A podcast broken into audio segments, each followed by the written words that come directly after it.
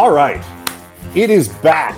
We are back. The late night happy hour is back. Brian Kamenetsky, yes. Andy Kamenetsky. And anytime we launch a show or get 50 episodes deep into a show, we bring on our friend Ben Lyons. This is what we did the first time yes. at Gold Shop, and that's what we're doing now. He is our, we, we've talked about this before. Ben Lyons is our Bill Murray to our David Letterman because for people who aren't aware, the old, old original David Letterman show, his first guest was Bill Murray. I believe they shared an agent, Michael Ovitz, and they just really clicked. And then he kept bringing back Bill Murray for all these different occasions. And then when he moved to CBS, his first guest was Bill Murray, and Bill Murray tagged his set.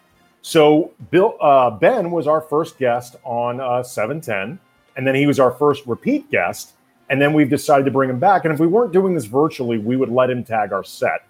like Ben, the next time we can all be together, you can come over and like spray paint our houses.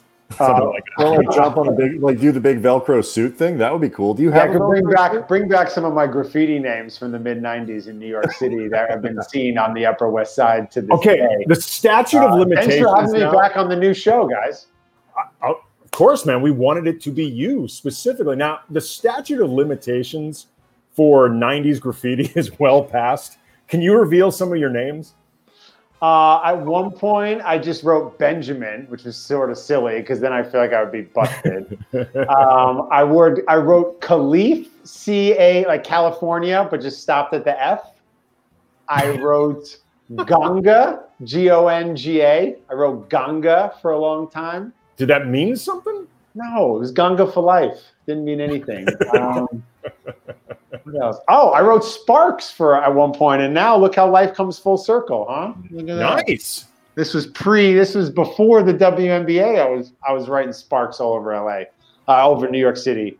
Yeah, graffiti, graffiti, and I didn't have a long love affair. It was about uh, six weeks of some paint markers from Michaels in a sketchbook and uh, a couple taxi cabs, and that was about it. I uh, I, I, am impressed. Like, so was this like your big rebellious stage? Like, you know, you acting out against, you know, uh, an, an, oppressive home life. Yeah, uh, in New York yeah, with yeah, parents. Going to, going to private school and summer camp and having any musical lesson I wanted was just not something I was down with. Um, That's how but, you fought back against the system. No, I mean, New York in the 90s was very different, even for a, a child of privilege. Despite, um, you know, having means as a child, you're still out in the city and living your life and you're encountering all different types of cultures and, and things happening. So 10 years after the 80s, which if you think of graffiti in New York in the 80s, I mean, oh, yeah. entire subway cars and the whole thing. Uh, so I think every kid who grew up in that environment had a fascination with it at some point.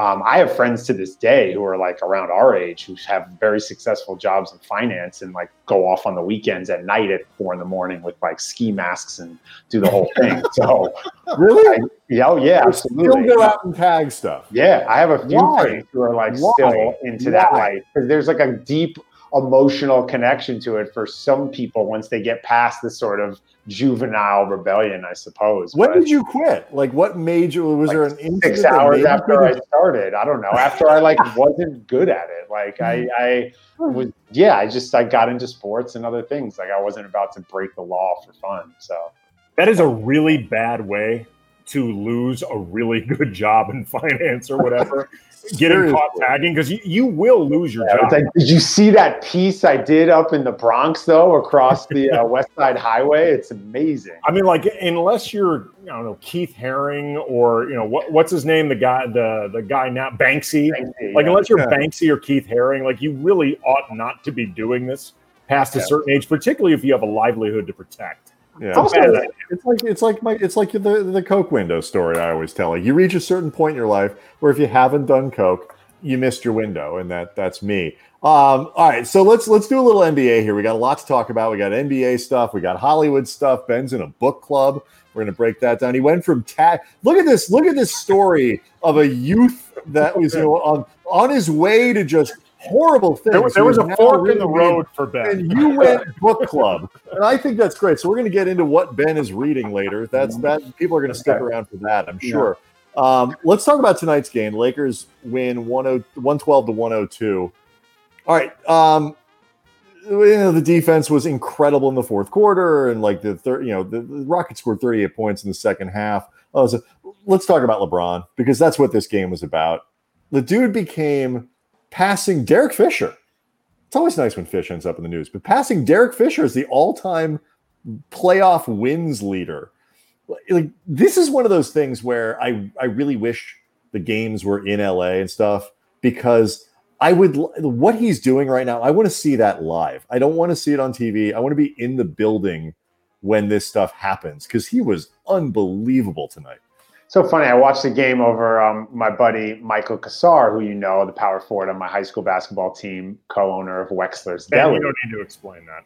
And giving some context. Everybody knows for the faithful, but Wexler's Deli, you know Wexler's Deli. Yeah. Mike and Michael. Michael was saying, "Yo, it's crazy. These Laker fans out here, like, do they even know LeBron's playing on their team? Like, the whole city would be on fire if you had the best player on the planet." And it's a combination of Laker fans always having the best player on the planet, LA being a city littered with sports stars now, and this unusual time that we're in, Brian, that you mentioned. So it's this weird feeling around the city or around town where you're trying to connect with people, but like they got LeBron James in year 17 putting up that 29 points in the first half, his second highest playoff scoring half in his career. Like this is mental what we're watching. And I, I, I agree with you. It, it does feel odd to see it from afar. You want to be in the in the culture and in the city and in the building. Well, I mean, I think what really sucks about it too, beyond just all of us not having the ability to be in the building, all, all three of us would be there if this was typical, you know, this is a typical playoff series uh, pre-pandemic. Is LeBron actually began ingratiating himself to the fan base this year in a way that wasn't there last year. There was a real disconnect that was just palpable.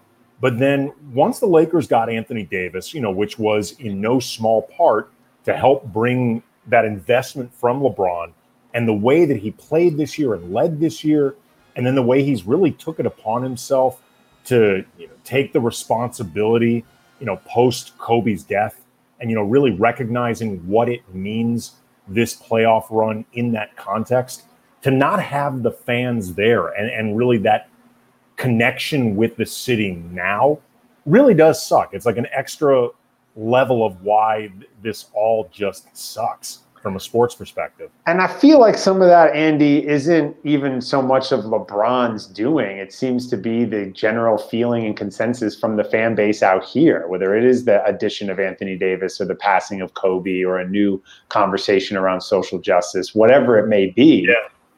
It's no longer defacing murals and saying if he wins one here, it's not going to count and all this nonsense. Like there definitely is a connection to community whether it's through again those things we mentioned or his kids being a part of a school here and having a social life here and being a part of the city or even the way lebron pre-pandemic like you wanted to find lebron?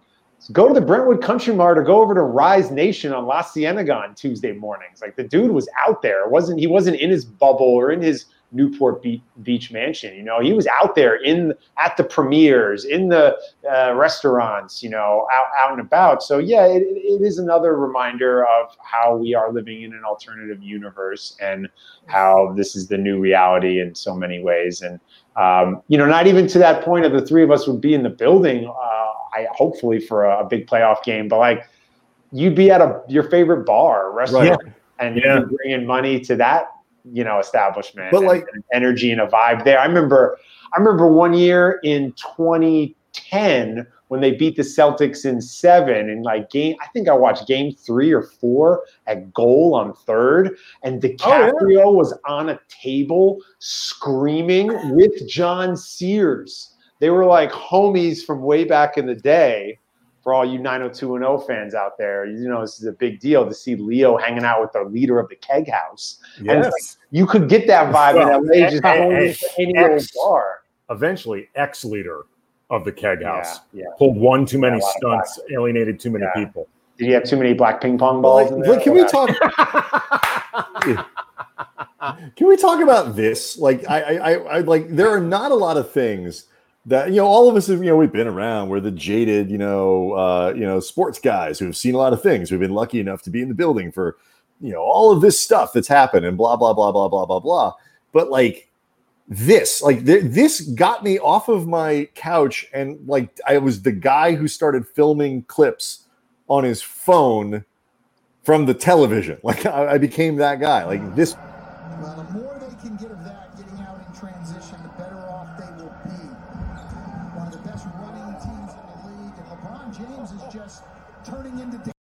What Yeah, the hell was that? Well, like watch it in slow. Watch it in slow motion. Watch it in slow motion. And this is turning defense into offense. Great block there, and another one by LeBron. I mean, good God. Yeah, Forget that like- he's 35 or whatever. That was insane. Like that play where Harden split the words that were coming out of my mouth right before that was, well, that's a shitty double. They just split that really easy. Like that was Yeah. really, really, He really. And he just like so many plays, so many plays, whether it's a dramatic block like that or even just a tip or a switch or uh, just his presence is remarkable. And I don't know, there's part of me that thinks he's such a psychopathic competitor that he saw Kawhi block somebody with his pinky last night and was like, okay, I can do better than that. That was nuts. That- I mean, we we've over the years made so many jokes about you know Kawhi Leonard and the claw and those hands and like you know they're they're even bigger and more strong than Boban or whatever. But like that was a finger block, a finger block against a dunk. And then LeBron went up for like a like a volleyball spike. That was something you see in Manhattan Beach. Okay, Like, question. Here's my question. I mean, obviously, you know, Bill Russell, Wilt Chamberlain, you know, is LeBron James of anybody you can remember the best and coolest non-center shot blocker of all time? Tayshaun Prince may be up there as well with the chase Maybe. down blocks. Dwyane but Wade, yeah. Dwyane Wade was Dwyane. Wade was really solid as well. Um, but LeBron, I mean, think about this, guys. Michael said this to me during the game as well. He said probably in two years, when LeBron's 37, maybe even three years when he's 38, he'll probably be physically what Magic Johnson was at his peak physically. Wow, that's Oh, a wow. really That's an interesting, way. Yeah.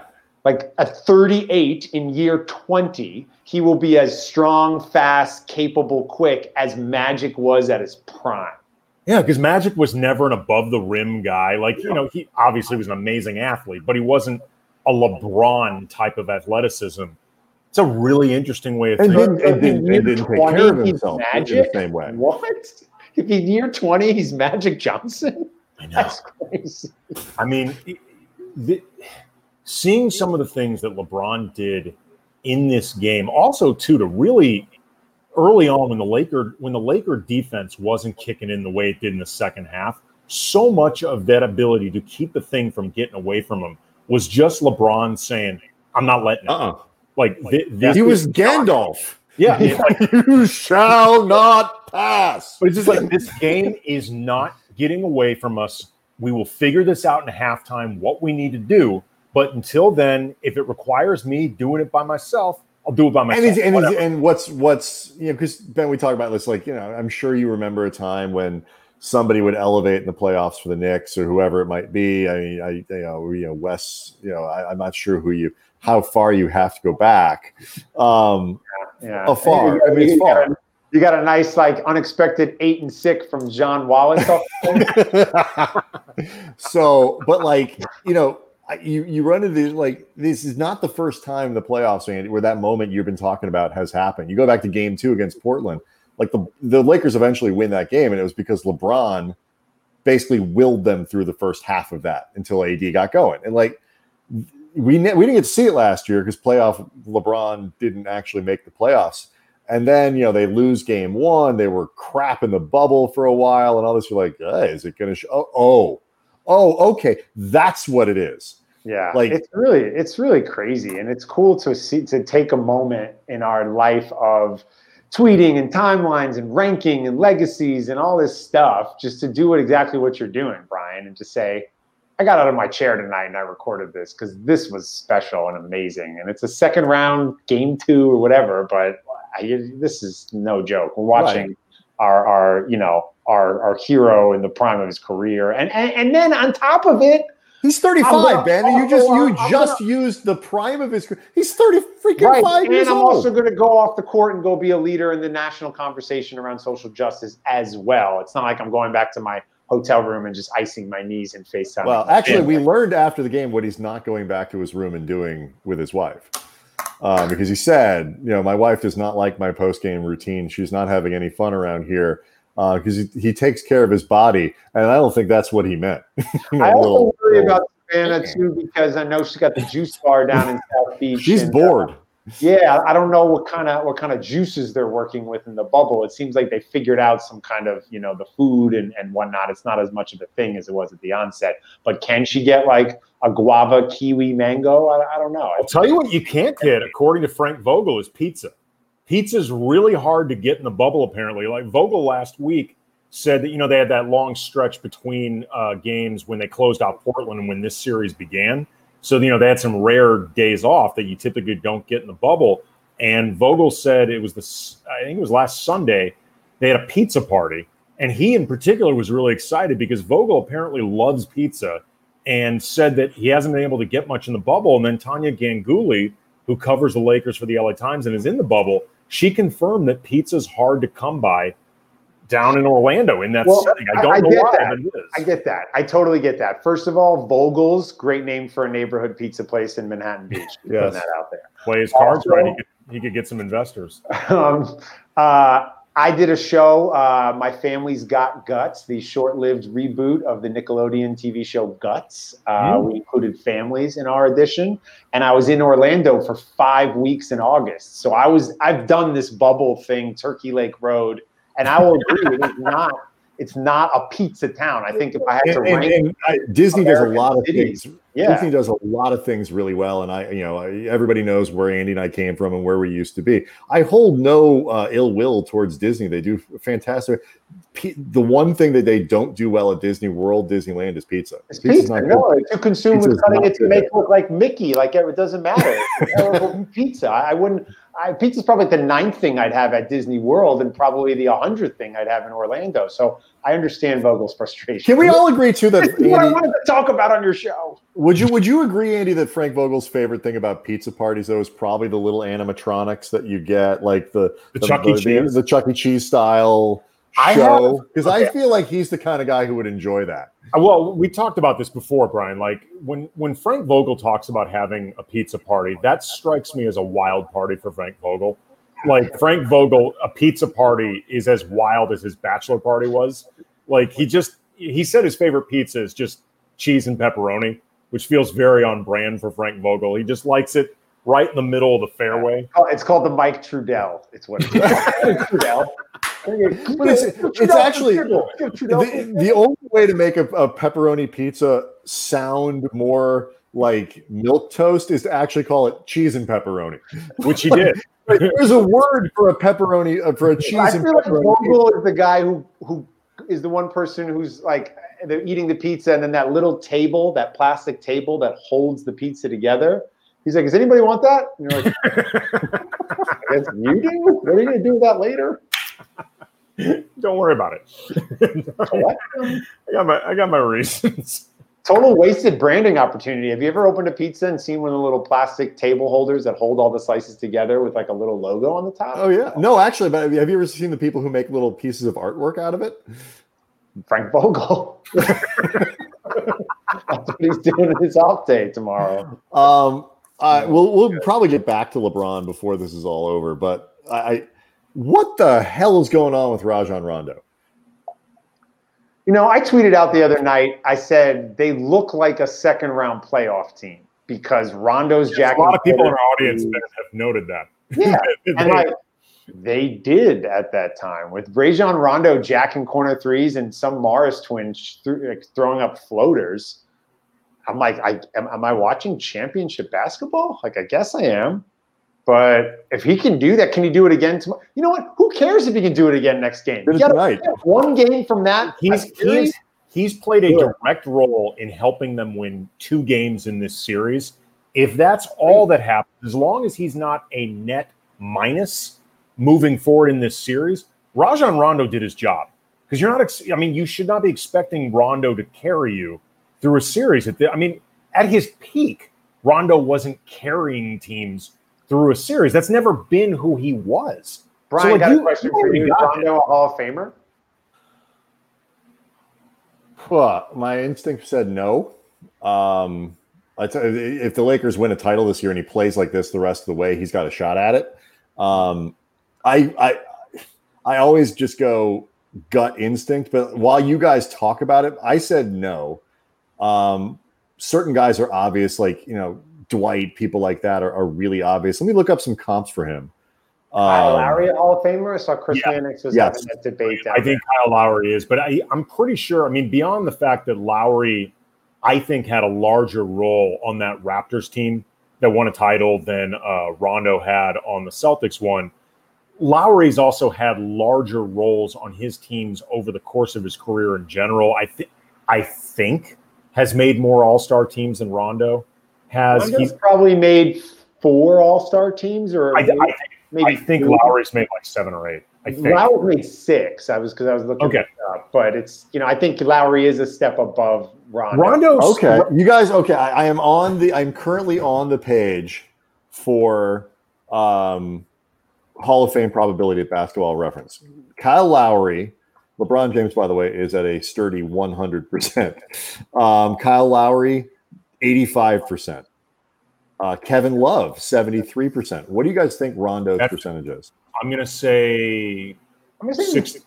in the 40s because he doesn't have the off court, like the off NBA accolades that go into the Basketball Hall of Fame. So Kevin Love's a Basketball Hall of Famer because of gold medals, because of maybe a Final Four run at UNL. Banana, Banana Republic model that should count for something. Great mental health awareness, uh, great dog Instagram account, It's the modern NBA. uh, great brand of content with Muscle Milk. Let's put this out on. A, I'm going to put this. I'm going to put this on a poll while while you guys are talking about it. The muscle milk vote is what Brand of puts him over. content. Look it up. Kevin Love paddleboarding in Park City Um, I'm gonna guess Rondo is at like 52 percent. in the 40s.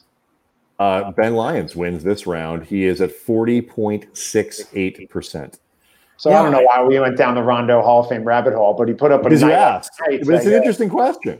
Uh, he he feels like the Hall of very good to me, I like just agree. the Hall of really really good. And there's nothing wrong with that. There is nothing wrong with being Okay. the Hall Let me of ask you this, good. guys. Is Draymond a Hall of Famer? I feel like he.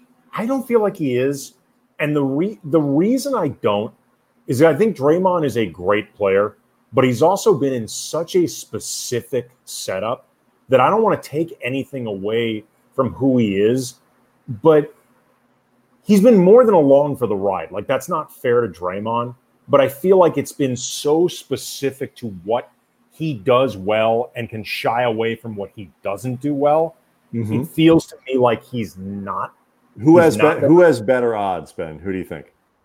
Draymond Green or Rajon or Rondo? Rondo to get in the Hall of Fame right Green. now? Draymond. Draymond Green, yeah. Wrong. Rondo. Rondo. Uh, Draymond's at 30%.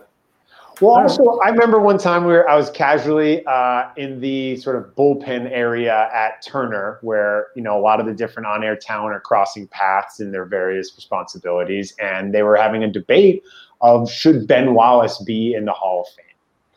And Kevin Garnett, Garnett looked at me, which he very rarely did, and was like, Okay, Ben, I have to stop you for just a second. Andy has a terrible habit. Every time somebody on the chat leaves a comment uh, about how he looks like Jason Statham, he stops whatever he's doing to Mm-hmm. put the comment on the screen, which he has done now.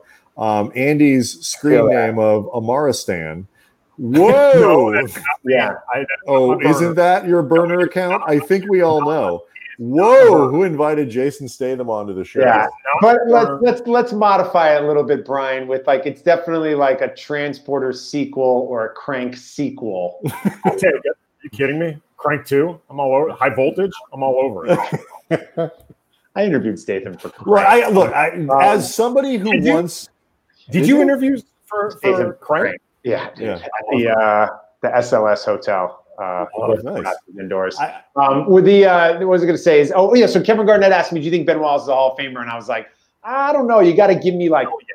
10 years. You got to give me a, like a certain amount. And then he stood up and was like, 10 years, give you. You didn't step on the court. He ain't going to give you shit. What the-" And I just took my bags and went and made my flight. But I, I think, um, and then he yelled at me about the taxes in Malibu, which was really. you ever try to build a guest house and motherfuckers try and tax you? Um, so Ben Wallace reminds me of Draymond Green in the sense of he had a good window of five years where he was the exact piece needed for a system to fully Yeah. go. I think, but I mean, he's won multiple defensive player of the years. Like, you know, he led the league in rebounding several times. You know, I I I think think Ben Wallace is way better than Draymond Green? Forty-five percent is his Hall of Fame odds. Ben Wallace. I think it should be high. I think Ben Wallace is a no brainer. That's Big that's Ben Wallace me. fan over here, Andy Kam. I am. I mean, uh, flashbacks to that Lakers series, huh? Man, you could argue Ben Wallace was the most important or impactful defender of his era. He was the most unique. How about Draymond Green? Guard all five positions. Ben Wallace couldn't do that. Oh, yes, he could. Yeah, yes, he What could. was he guarding in the mid 2000s?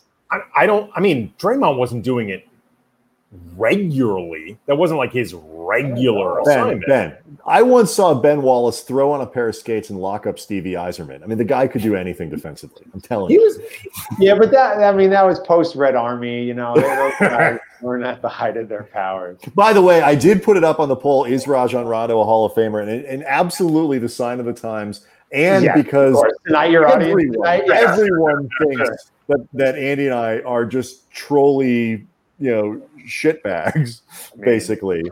Welcome Um, to my time. Nobody is taking the question seriously. They're, they're all the comments are talking about with is are you talking with or without a statue at Staples? All this stuff. No, I am literally we're literally asking a real question here. Like, is he? But like, no. This is. Hey, by the of way, times. I We know what- made our bed, now we By the way, lie. Lisa Lisa Leslie statue at Staples. What are we doing, guys? What's happening? That should be there. That, absolutely. What are we doing? I would guys? take down the De La Hoya one and put up a Lisa Leslie one. What's up? I'm Lisa sorry, Leslie. that- if else, De La Hoya, that doesn't belong else- Well, I was going to say, if nothing else, at least give Lisa Leslie the opportunity to purchase her statue, which is essentially how De La Hoya got his. I mean, we're being honest. What if you could do that? Like, who would, who around would have a statue if you really could buy one, like you could a star on the hall on the Walk of Fame? Like, who would be the most random people that would have? That would have like their own stuff. Um, I mean, there's this rapper named Won G, W O N space G, who you just see around Beverly Hills, but he never really puts out music, and he's been like famous in Bentleys for 15 years. I've just seen Won G in Beverly Hills probably a hundred times, and look him up, and and you'd be like, I don't understand. And he, I could see a Won G statue. Around. That's a good Suzanne Steve uh, Mason, two five two that's puts out Steve Mason. That is a, a very good, Yeah. uh, good option. Uh, I think he would probably oh, do I that know, if he I had- know. who.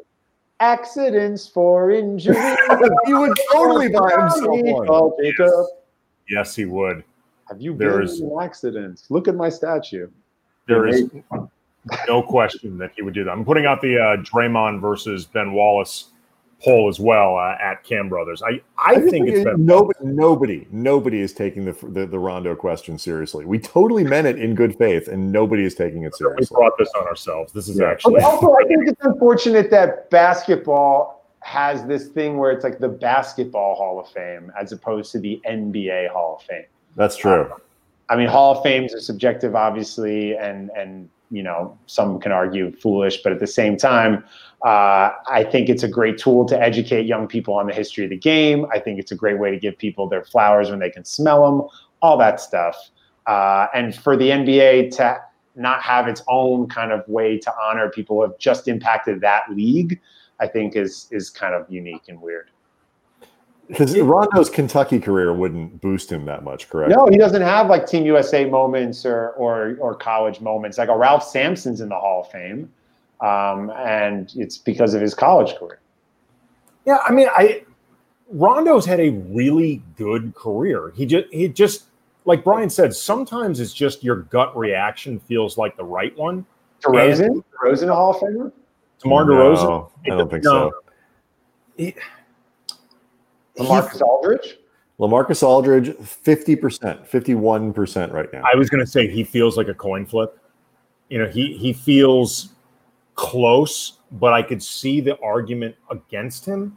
Like you know, he's he's never been the focal point of teams that went particularly far, even though Lamarcus Aldridge was obviously a really good player. And sometimes this stuff is circumstantial. Like sometimes, you know, I mean, Chris Paul has not gone super far in the playoffs. Chris Paul is an obvious Hall of Famer. Right. I mean, like there's there's no way around this. So, Are there guys on that list, Brian, who are in single digits? Their chances? Yes, DeMar DeRozan for, for one. Funny you bring him up. Six point seven five percent. Uh, How about Amar'e? What's uh, once a Knick, always a Knick, standing tall and talented? Is he even not make the list there? Take a guess. Take a guess at Amar'e's Hall, uh, Hall of Fame. Six percent. Although he did come out and say if he does go into the Hall, he'd like to go in as a Knick. I thought he was going to go as well, the, the one of the players on the Israeli team he owns. What do you got there for for standing tall and talented? Andy, what do you think? I'm gonna guess that Amar'e is 58 percent. 73. Currently above Damian Lillard. Multiple, multiple All Star teams. He was All NBA. I'm guessing. stay on, it's gonna stay on his plaque like wasted Melo's prime. Wow. Okay. While I remember, uh, we had this question a bunch of times um, on Twitter. I'm not sure it's actually in the chat right now, so I apologize if I don't actually name the person who asked, but wanted us to ask you, Ben.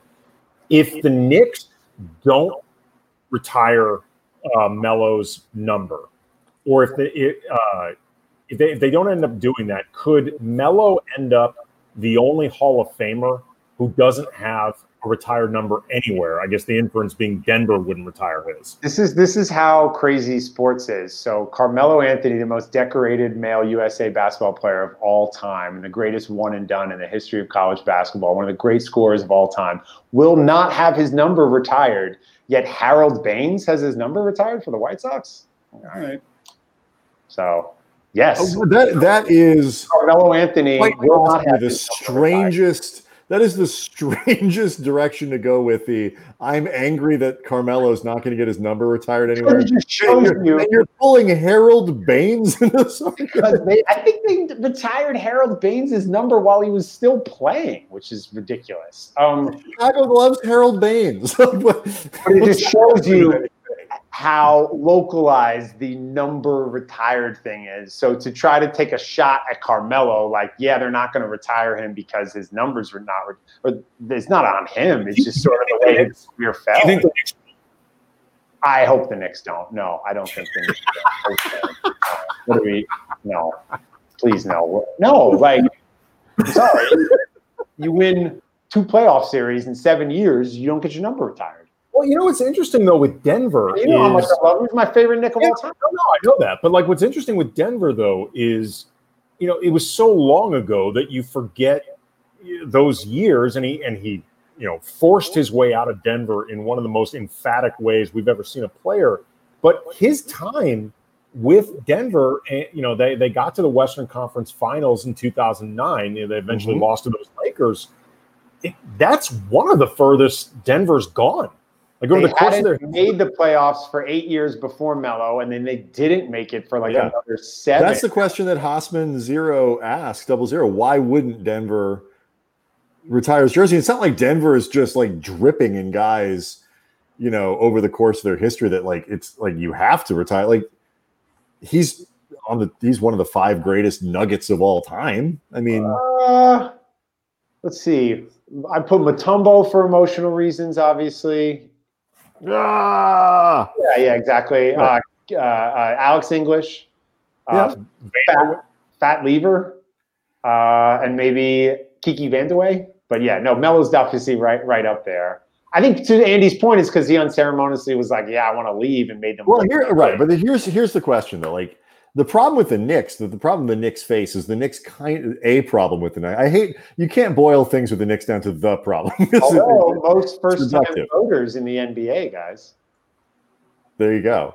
Um, a problem with the Knicks is that they kind of want to treat it like the Lakers do. Like the Lakers have a really high bar, and a lot of dudes that you could retire that under like a normal team would retire, like Harold Baines, they would retire. And you know, Michael Cooper and all these, but you can't you can't do it unless you're in the Hall of Fame. The Knicks want that same kind of threshold, except they don't win, and so they can't have anybody. They they're going to go 40 years without retiring a jersey. Yeah, thousand percent. And and you're right. And it's like John Starks, for example, what he means to Knicks culture and fandom. Any other franchise probably getting his number retired. Yeah, right. Close for the Knicks. Charles Oakley, before the whole thing with Dolan, would have gotten his number retired anywhere else. They do carry themselves as if they're this Tiffany organization, and you know they should really just put up Maciej Lampe or you know Mike Sweetney. Okay. If Now here's a anybody here's a- out there wants to look up great internet basketball content, look up the Landry and Andy show when Landry Fields and Andy Rautins hosted a show on MSG.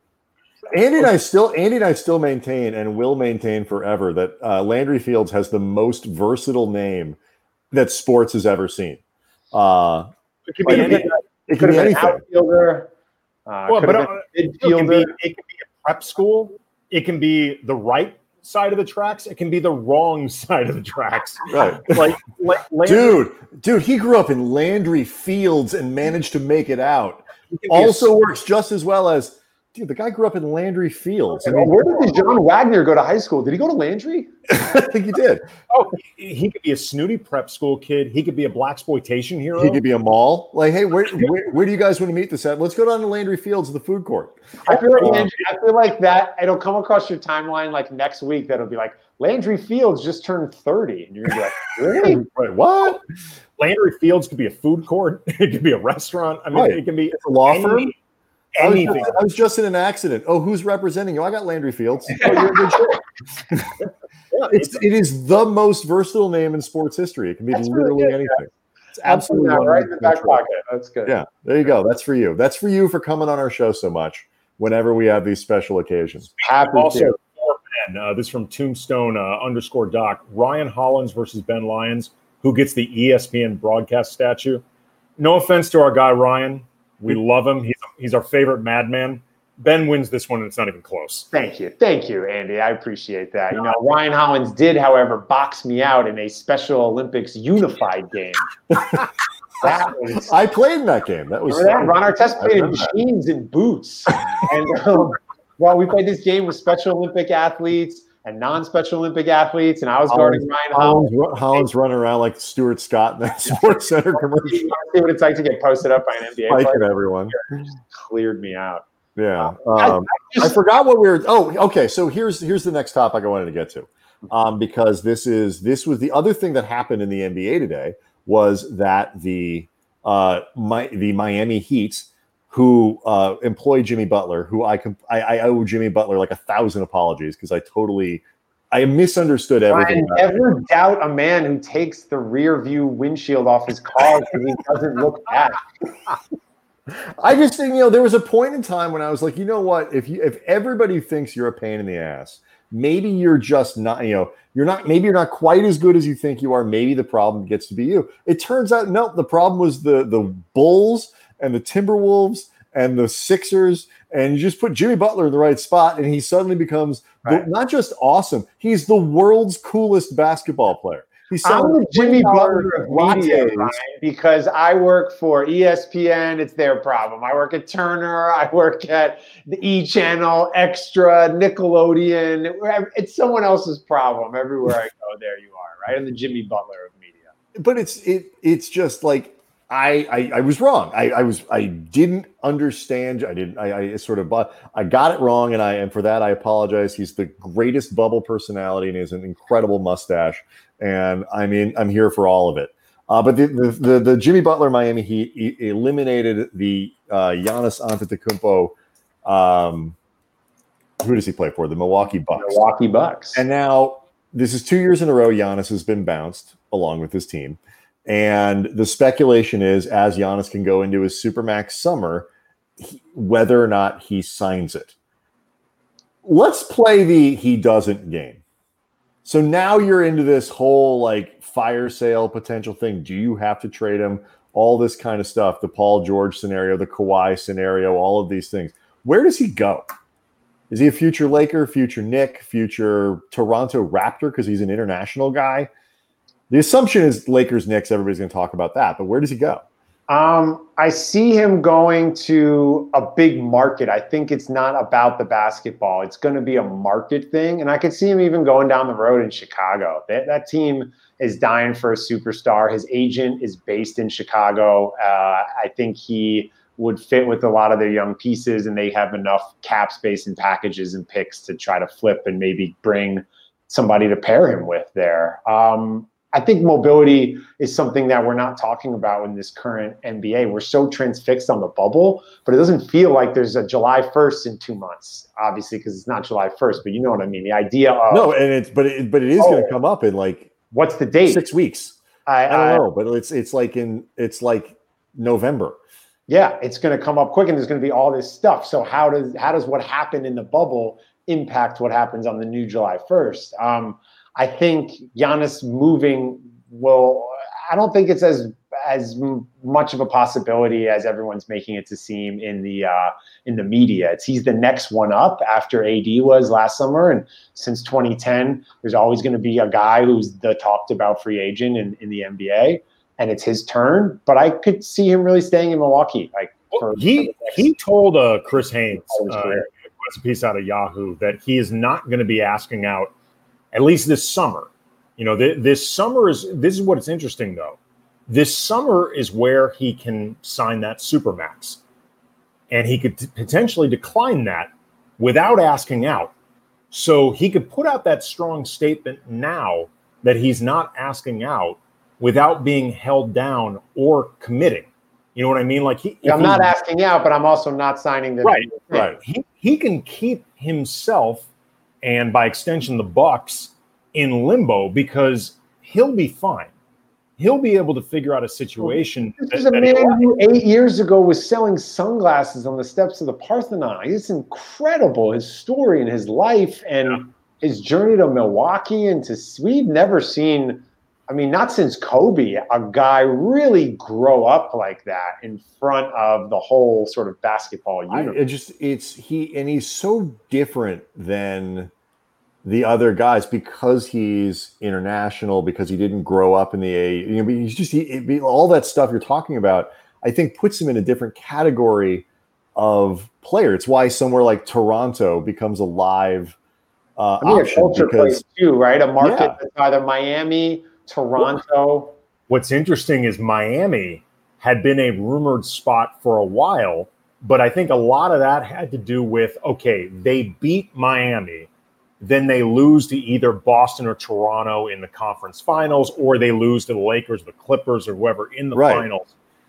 It always changes with that idea of can you join the team that just beat you? And you know, obviously Kevin Durant showed that you can, but also Kevin Durant, and this might be different for Giannis, showed it doesn't automatically make uh, well, it. how about this? I'll do you a step better, Andy. Like the the Heat, you know, they, they got the the Raptors or the Celtics, and like what's to say? Like what prevents Miami from getting to the finals? I'm not saying they will. Celtics are really good. Yeah, Toronto could still win the series.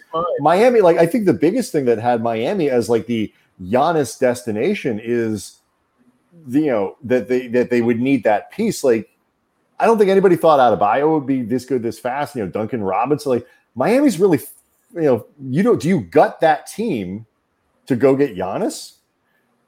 Can I you mean, do you keep- have to? Can you keep. Tyler and can you keep, you know, like Nunn and all the youth pieces, Duncan and all that together and just roll? I, I mean, I'd have to look it up, and somebody would have to explain it. I'm, to I'm me, but, looking like, right now. I'm trying to see if I can get some info on it. I mean, Like with the Lakers, the thing about it is too, it's like you just like can LeBron and Giannis play on the same team, like and then AD, like that's a weirdly constructed team. Yes, oh Is this is this what you guys kept me up for late at night to talk about the Lakers getting LeBron, Giannis, and AD? Well, the sales pitch is LeBron's gonna be gone in a year. It'll be you know, we'll tell you, you know, we'll pass the torch, uh, Kobe style. We'll do like a, an actual torch passing, and, and, you know it'll be, it'll be a thing. But it doesn't make a lot of sense. That's true. No, and what's interesting too, guys, and we sit here as as as you know armchair uh, analysts sitting on the sidelines, but to say to Giannis, okay, his physical athleticism is such a huge part of his game. Right. When that slows down, when that changes, what's your next act? Michael Jordan, 25 though. I know, but when you're that physically gifted and strong, okay, at some point you're going to have to change your game. LeBron's had machinations of his game throughout his career. Giannis is still on the like 100 miles an hour go. He's expanded the three a little bit this year was a big step. I think he never hit like five threes in a game before this year, and he did it 10 times or something crazy, right? So can he, I don't know, is there a world where Giannis is like under the rim ever? Like, are we ever going to? I mean, Michael well, Jordan he's, he's like 14 feet tall. I, I he's I, no, I mean, eventually, but he's got a long way to go, and and, and the the skill set should improve a little bit. Like he's going to, you know, there'll be a little mid range game. The three point shot will get a little better and all that. I mean, it's going to get. He's not going to be the same guy in he's three years. Player, obviously. Yeah. Um, but I do want to see him ascend with that. I think the only way he continues to ascend is if he evolves his game somehow. Clearly, yeah, whatever good, this is. Here's a good question from Tombstone Doc. Uh, the Lakers waive his brother as soon as Giannis resigns. How fast do you think? Which which Kostas. I always forget Kostas. How Kostas. fast do you think Kostas Antetokounmpo is not a Laker once it's clear Giannis is not coming here? It depends uh, what's going on with the global pandemic and the return of the big three uh, like, to possible spot on on the killer. Well, like, if Giannis committed to Chris Haynes, like I'm I'm signing the extension. Everyone just needs to relax. Would the Lakers cut Kostas now, like in the middle of the bubble? well, here's like, my yeah. Here's my question. Remember, like LeBron, LeBron sent out the press release, like I'm, you know, LeBron, I'm going to join the Lakers, and like that was it, and everybody saw it. And wait a minute, how many seconds after the Giannis press release if the answer is not the Lakers, is Kostas a free agent? Is well, it, it? What's the over under? I'm giving you yeah, 90 JR wasn't able to bring Chris Smith with him to the Lakers. So there's no more brother plus ones. And if he's out of the picture, then Kostas, I'm sorry, back to uh back to Athens, I guess. I don't know, bro. Well, or what's, what's, what's I think the Knicks are about to sign Giannis for four years, 50 million. Because you, you, can never be too, you can never uh, have too many cards up your sleeve. Okay, we I know we wanted to talk with you about Tenet and the the release uh, made like 20ish million domestically. It's, it's up made, to about 150 million right. worldwide. It also has a massive budget. What did you think? They of, actually crashed an airplane, a real airplane, yes. into a real building.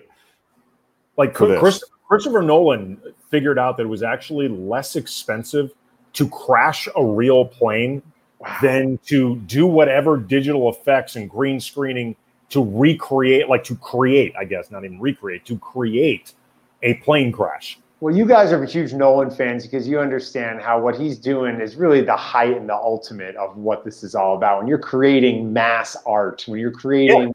Uh, a vision for a world and a, and, a, and a story that is unfiltered by traditional studio politics, and you're able to have your vision replicated on the screen at that scale for the entire world to enjoy. That's that's a high level of, of art and creativity. And you know the fact that people are making the pilgrimage to uh, states where theaters are open i saw my buddy scott mance drove to vegas adnan virk drove somewhere to new jersey three hours people really? are yeah, like a lot of theaters aren't open, or I don't. Well, I, don't know, know, that, but I didn't realize people were actually making road trips to get that oh, done. yeah, like yeah. I was till till I realized like that's a little aggressive with what I have going on right now. I was like, oh, I should just drive to Vegas, go see it, and drive back, spend a day.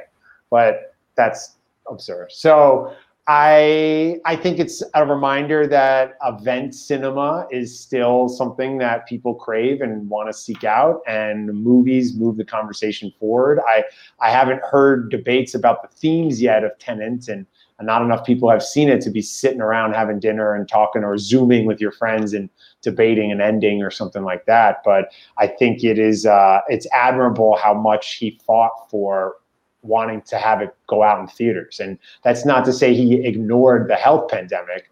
Eh, it did quite the contrary. He honored it and realized, okay, it's not safe to dump this now. We're going to pull it back. We're going to we're going to dump it when we know it's a little bit more safe and controlled. And and he didn't let the studio pressure of, oh, we got to make money on this thing now and put it out in homes in April. And I, I applaud him for being that. Well, I mean, it's going to be an interesting it's, question. How much does that thing make when it once it goes out to home video? I mean, it's not a movie that is designed for that.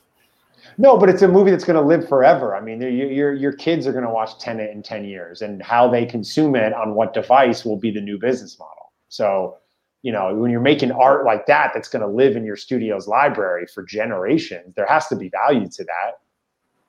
Well, it's also going to be interesting, and I, I don't think we're really going to know the answer for a few months or maybe even longer till we start seeing like what, like you were saying, event cinema looks like when the pandemic starts, you know, God willing, to shift and things start getting even remotely more normal. Like, was this a good idea? Like, even if you admire what Nolan was trying to do, and Nolan is somebody that really cares a lot about the theater experience. You know, and there's a lot of directors like that Tarantino, Paul Thomas Anderson, but like this is something he cares a lot about. But was it, and it was something that he put a lot of pressure on Warner Brothers to do. Was this, though, a smart decision?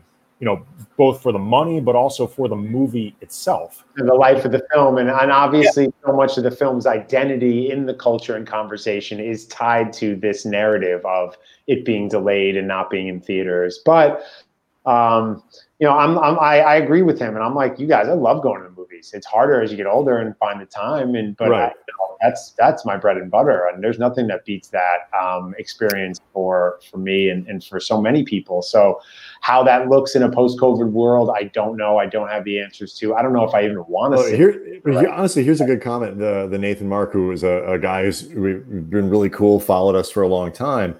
Um, he lives in New Zealand. He said as soon as lockdown was over, life went back to quote old normal, basically instantly. Now, of course, you New guys Zealand figured out. You're New Zealand. You just have like a, it's a beautiful country, beautiful people. It is. It, that is. If you've never been to New Zealand, particularly the South Island of New Zealand, is the most spectacularly beautiful place I've ever seen, and I've seen like four places. Um, one of which is Van Nuys. So I've really seen three places. Really quick. Oh, um, let, let, me let me do something real fast on this. Is, is that even faster? Uh, Ray under Ray underscore LPI apparently hates this conversation, but can't figure out how to leave. do you have any advice, Brian? He's apparently trying. I mean, he really can't. Well, I mean, you just drive close your browser. I mean, that'll do it. Close the window. Yeah, yeah. go to Vegas and go. It's not hard. Yeah, I mean, you were computer literate enough to find the thing. How are you not? How can you not leave? Yeah, I mean, Ray, if you don't like the conversation, leave. But it, I mean, this really feels like it's on you. This doesn't feel like it's on us to guide you out of this room. Like hey, the exit signs hey, are Ray, there baseball trivia here from my dad's book. Out of the field. okay, let's do that. We have we only got about you know six in, or seven minutes in here. Ray's avatar, he looks like a grown ass man. I mean, figure right. this out. Hey to, Ray, to your point though, to hit thirty home runs and steal thirty bases in the same season. A Rod. Barry Larkin. All right, Barry Larkin. I'm glad we stopped for that. Is Ray still hanging around? Mike Floss, um, our man over at Delicious Pizza, as he notes, this is not the Hotel California. you, you, can leave anytime. whenever you want. As he says, you can leave.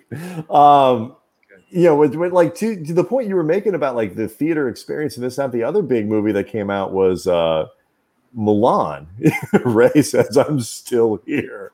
Thank you, Ray. I mean, we're glad to have you. I mean, you know, given a week, you know, maybe you know, maybe the problem is Ben, and yeah. you'll enjoy tomorrow's guest yeah, who uh, does have tomorrow? Kelvin Washington. Tomorrow is Kelvin Washington, who we all know oh, from Spectrum. No way. College. guy crushing it on Spectrum. Oh, he's fantastic. No great. Uh, great lineup this week. Actually, uh, Thursday is going to be Le- LeJethro Jenkins from the Dunkbait podcast. Um, just really, we've had him on the show before. Really funny guy and a huge Laker fan. So that'll be after game four, right? Yes. Yep. Okay, so that'll be after game four. I lose track. Uh, and Friday we're doing NFL because you guys, you gotta understand the NFL starts this week Jordan Rodriguez from The Athletic is going to join us on Friday. Uh, Lakers win analysis. Vince Marcial came at the beginning of the show. You can catch the replay for that. We'll also be podcasting these episodes as well. So if you missed the live broadcast, you can catch the replay. Um, Ray will probably still be watching because he hasn't figured out how to leave yet, even though the show will have ended. Um, but you can catch the replay. Ray you can catch Jeff and Tarzana is, is what it is. Ray is the new Jeff and Tarzana. Um, yeah. That's pretty good. Yeah, We're talking about going to see going to see um like films and theater. Like everybody's talking about Mulan, and it's thirty bucks. Have you ever taken two kids to a movie before? Like thirty bucks, and you watch make some popcorn at home. I'm saving forty dollars. You know, I mean, it's like Ben just changed his name to Pablo Prigioni. Um, yeah, but that's a good question. What is Jeff and Tarzana doing at a time right now, like in the pandemic? When what was he doing when there was no sports? um, I, I feel you on like the, the thirty dollars for Mulan is actually kind of a good deal when you. It is. It, I mean, it's expensive to stream a movie at home. If I had like a tiny seven-inch television, maybe I wouldn't do it. But you know, I mean, the kids. Our plan actually is to use the outdoor projector, put it on the wall, and the kids sit outside and have a good time. And like thirty dollars for that is really. If you have to take more than one kid to the movie theater, is not expensive. We did it. Movies uh, are incredibly expensive. we did it the day it was to. released. Uh, I've watched it. My wife has watched it at least four times, and my think they daughter's have older. theaters at the theaters they have to price the content accordingly. You can't charge me the same amount of money. What happened to Ben? He's so mad about it. He left. Huh? Huh. But it is, Oh. you know, like I, that, he, that he fell out. we go we go to the uh the um the theater down Baldwin Hills because it's got the you know they have the best kids ticket prices in LA. It's like you get in and out of there like and you can actually buy like six or seven dollar children's tickets. And you know so the movie if you go buy snacks and all that stuff doesn't cost 80 bucks. But like if you go to a normal theater where they don't have discounted tickets and all that stuff you take two or three kids and buy a bucket of popcorn and stuff like that. It's a $75 day. Remember in high school andy when you used to go to the movies because it was the cheap thing to do? You remember Oh, yeah. that? Remember that that you went because it was cheap? There he what is. happened It, w- it wouldn't be a Kamenetsky Brothers show and with me on it. without some type of Wait, you move difficulty. rooms? Because like suddenly the lighting is fantastic. I switched from my computer to my phone, and I should have been using my phone the whole time. Well, time to look at you. Look at how good you. I got a Let's- Let's make wait, no, not that. That's not the view I want. Let's make Ben larger. Sorry about that, guys. I didn't. I didn't get a chance to get to my book club. I got the Jackie Chan book here. Okay, let's let's get to the books. Let's get to the books. Jackie Chan, Never Grow Up, which is uh, a great read. This guy's lived a fantastic life. Yes, Um, he has. someone who's lived an inspirational life uh, reading this book about Freddie Steinmark, I Play to Win, about the 1969 Texas Longhorns uh, defensive back who inspired a generation with his fight against cancer. All right, Uh, all right, all right. Fall River Dreams, the story of Chris Herren in high school. Oh yeah, I've heard that's great. This is I've heard that is great. all timer. Um, Ball Don't Lie, Kevin Cottrell, collection of interviews, conversations with different NBA legends like Chris Webber, Isaiah Thomas, and Candace Parker. Is Sheet in there? Uh, yeah, Candace is in here. And then I got some crystal healing books if you guys want me to get into those as well. Are any written by your wife? Um, October 20th. Thanks for the plug, Andy. Available now for pre-order on Amazon, Barnes and Noble, Oh wow, I didn't know that. That's awesome. Crystal Healing for Women. It's uh, really exciting. Comes out October 20th. You can buy it on pre-order right now. Oh, that's cool. Did you? Did, I did, I got to say too, I am really pleased that you did switch to your phone because now it does appear that you are in fact paying your electric bill. Like the difference between. Computer and and phone, it's like it's unbelievable. I didn't even get a chance to put on these glasses that my, Ooh. when you're on a screen. All Are day, those your blue your blue your blue light things? block us from the blue light, uh, you know, and make us look like a Kamenetsky on Halloween. What is the danger of blue light? Um, I think inflammation. I think we're just fighting inflammation all day long. All You look inflammation's coming at us constantly. You look when you put on those glasses, Ben, like you're a Hollywood type that's about to testify before Congress. You want to make sure that they know this is important and you're serious about it. So you're wearing glasses. That's what they always do. That's the go-to move. Have you ever tried this one when you need to make a point? When the quick removal, and then you use them to point at people. Mm, This, this, and this. Yeah, and this is the. Uh, Yeah. Shout out, by the way, to uh, Kelvin Washington, and our guest tomorrow, who I believe is in the chat, and shout Yes. out to uh, my good friend Scott Krinsky. Um, folks may recognize him. Um, he was one of the nerd herd guys on Chuck, the the sitcom. Uh, very very funny. Um, he's hanging out here as well. Great show, Chuck. All Yeah. all sweet tooth team. You ready? Yeah. David Cone, Ed Mars, Candy Cummings, Peach Pie O'Connor, Mike Heath, Sweet Lou Piniella. Good. Candy P- Ca- Candy Cummings was a porn star. I think I think we can all agree. That's what Candy Cummings was. I don't. I don't even know who that is. I don't either. Other than I'm pretty sure I've seen her naked. Right here. Crazy. Yeah. Um, before we go, can we just And this is turning defense What's that? into offense. No, the sound went play off. there, And another one by LeBron. okay? I just needed to see that one more time. I mean, yesterday everyone was talking about a middle finger block, and he was like, mm, "No, one day of the attention not being on me, I think I'd like it back, please." you know, you know what's funny? Actually, I was just talking about uh, my friend Scott Krinsky, who's uh, he's in the chat right now. He's he's an actor. You you would recognize him if you've seen him. He's been in What a bunch of different stuff, a lot of commercials. He did a. Do you remember years ago that commercial where LeBron plays the attorney, and he Yeah. throws that basketball behind him, and the guy in the neck brace stands up and catches the ball, and that's how LeBron figured out that he's faking it. That's my friend Scott, who actually caught the ball. And he said the first time LeBron threw that ball, he basically docked him. He was like, Jesus. Like, like he had to tell him, like, whoa, settle down there. like, you, you don't realize just how fast you throw that ball. By the way, speaking of LeBron and acting, we'd be in a universe where Space Jam would have already. No. That's so true. I'd forgotten about that. But So- actually, my favorite part about Andy, your story about Scott, is that he, the first time when he was in that commercial, he called you and was like, "I'm in doing a commercial with LeBron James. He's good, right? Like he has only the vaguest idea of where of who LeBron was, and that is always the story I tell when I try to convince people that we, as sports people, totally overrate how much the average person pays attention to sports. There are people wandering around this city And of he's like, Los Angeles "Oh, have no idea who LeBron James is. It depends. None. You make the right basketball play or not? I don't know. Right. Like they literally don't know who he is. Like, you know, like we obsess over Alex Caruso and like all this stuff. There are Alex Caruso could walk down the street like most of the time in LA, people don't even know who he is. And if he went somewhere else, nobody would know where he is. People would probably say to him, "Hey, I loved your live stream with that old guy from at the movies the other night." oh, You got a tea time tomorrow. Yeah. we, we got to let you go. You where where are you playing? Where are you hitting? Uh, playing bright and early. Uh, Danny Farag, Hollywood's favorite plus one, uh, and uh, E from Entourage, Kevin Connolly, teed up. Nice. look at you, name dropper.